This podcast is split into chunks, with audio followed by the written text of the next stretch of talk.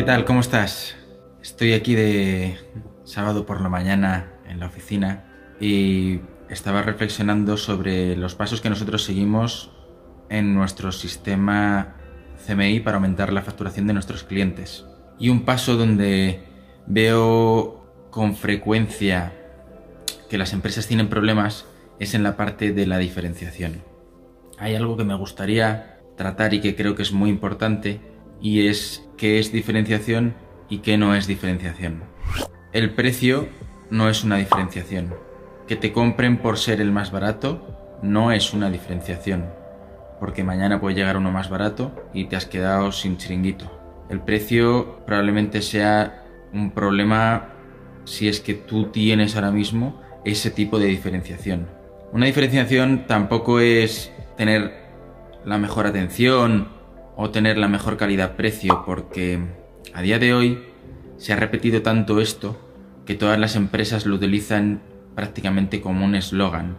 Entonces es algo que realmente no te va a ayudar en la captación de clientes, porque si ese de ahí dice que tiene la mejor calidad de precio, el otro también, el otro también, el otro también, el otro también, realmente ¿qué los diferencia entre ellos?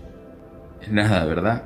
La atención al cliente tampoco es una diferenciación real. Tiene que ser algo muy, muy, muy, muy, muy, muy drástico como para que sea realmente una diferenciación. Más bien es un complemento añadido, pues por ejemplo, en los concesionarios de alta gama o en los talleres de alta gama, cuando llevas el coche, tienen una atención distinta, te hacen vivir una experiencia, es distinto, pero realmente no es la diferenciación de la marca, no es como un añadido porque realmente necesitan crear esa experiencia para que sea completamente distinto todo y poder diferenciarse, pero no lo venden, por ejemplo en Porsche no venden que les compres por la gran atención que tienen, ¿me explico? Entonces eso tampoco es una diferenciación, necesitas potenciar realmente qué es lo que haces tú bien y cómo puedes ser distinto del resto para conseguir crear eso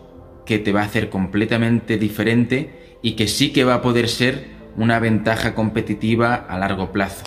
Insisto, el problema de las empresas es que no tienen muy clara cuál es realmente la forma de, poder diferenciarse.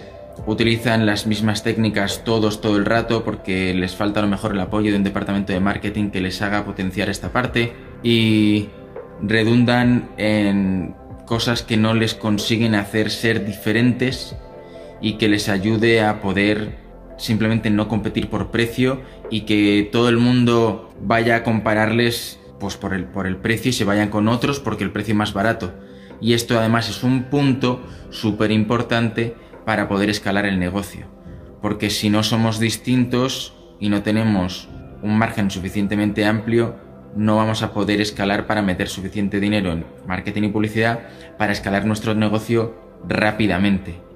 ¿Por qué? Porque no nos queda margen. Si nuestra diferenciación es precio, nunca vamos a poder escalar simplemente porque no tenemos margen para invertir. Entonces, al final no te permite poder crecer, andas todo el rato viendo de dónde recortar en lugar de cómo dar un mejor servicio y me parece que es una forma de complicarse la vida.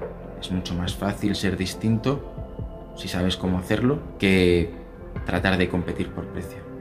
Así que, importante, si ahora mismo tu diferenciación es tengo mejor precio, mejor calidad-precio, mejor atención o todas estas cosas que se suelen repetir siempre, dale una vuelta porque es uno de los puntos clave que te va a poder hacer ser distinto, dejar de pelear por precio y poder crecer tu negocio de forma mucho más saludable.